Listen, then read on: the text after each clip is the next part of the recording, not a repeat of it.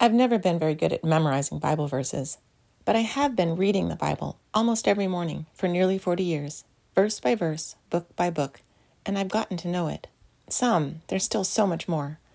Even more importantly, I've come to know the author, not just from some stories or individual quotes, but in the tapestry of revelation of his character. Thousands of years ago, the prophet Jeremiah wrote, When your words came, I ate them.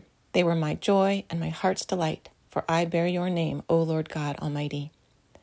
I don't look at it as a subject I have to master or a topic I will ever know exhaustively. It's more like a daily feast that I take in, each bite becoming a part of me, making up who I am, giving me energy to live, transforming me.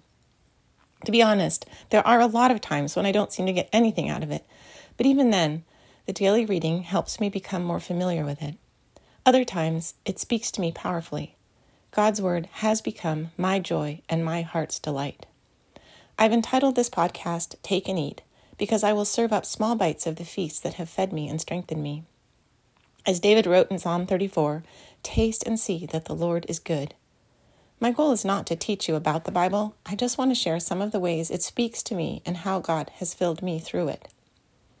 Often, the words on the page transform into pictures in my mind.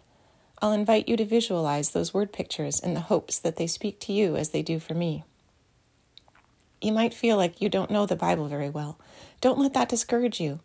I pray that as you take in God's Word, it will strengthen you and that it will be your joy and your heart's delight. And again, even more importantly, that you will know the God who speaks it. Do you consider yourself a follower of Jesus? What does that mean to you? For a long time, if I'd stopped to think about it, I would have assumed that I'm following in his footsteps from a distance and following his commands. That may be true, but it's not all he's invited us to. In John 15, Jesus says, I am the true vine. Abide in me, and I in you. As the branch cannot bear fruit by itself unless it abides in the vine, neither can you unless you abide in me. I am the vine, you are the branches. Apart from me, you can do nothing. As the Father has loved me, so have I loved you. Abide in my love. If you keep my commandments, you will abide in my love, just as I have kept my Father's commandments and abide in his love.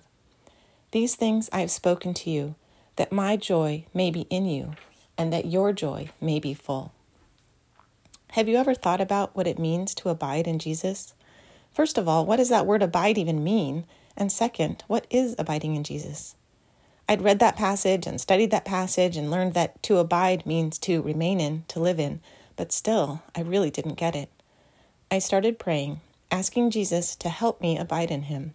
And I've been praying that prayer practically every day for years now, and gradually, Jesus has answered that prayer. The prophet Isaiah wrote, I delight greatly in the Lord, my soul rejoices in my God for he has clothed me with a garment of salvation and arrayed me in a robe of his righteousness.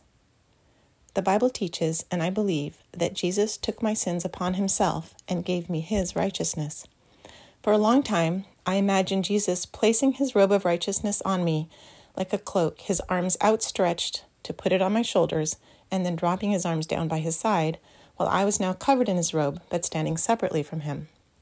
Clear theology, but something is missing and this doesn't quite fit with what else I read in the Bible. At one point, Jesus reminded me of something that had happened years before, giving me a picture that profoundly changed my relationship with him. We have a friend named Joel who is a really nice guy. He's taller and broader than my husband, and one chilly day he was wearing a nice wool coat. My husband was freezing, shivering, and jokingly tried to wrap the edges of Joel's coat around himself while Joel was still wearing it. We all laughed, and then Joel took off his coat to let my husband wear it until we got back to the car. Remembering that, that picture of my husband and Joel wrapped in one coat, suddenly, instead of imagining myself walking at a distance behind Jesus, I pictured being wrapped up in his cloak while he is still wearing it. Picture this that you are so close to Jesus that he wraps his cloak around you both. I realized that he's invited me to walk right by his side sharing his robe of righteousness as we walk together with his arm around me. I am not free to run off apart from him, claiming his righteousness as my own. But even more importantly, it means he is always close, welcoming me to his embrace, holding me, guiding me, giving me strength. And when I'm walking this close to Him, obeying Him is not something I have to do, it's something I do with Him step by step. I pray that you too will abide in Jesus, clinging to His side and wrapped in His presence. And subscribe to this podcast if you're interested in sharing this side by side journey with me.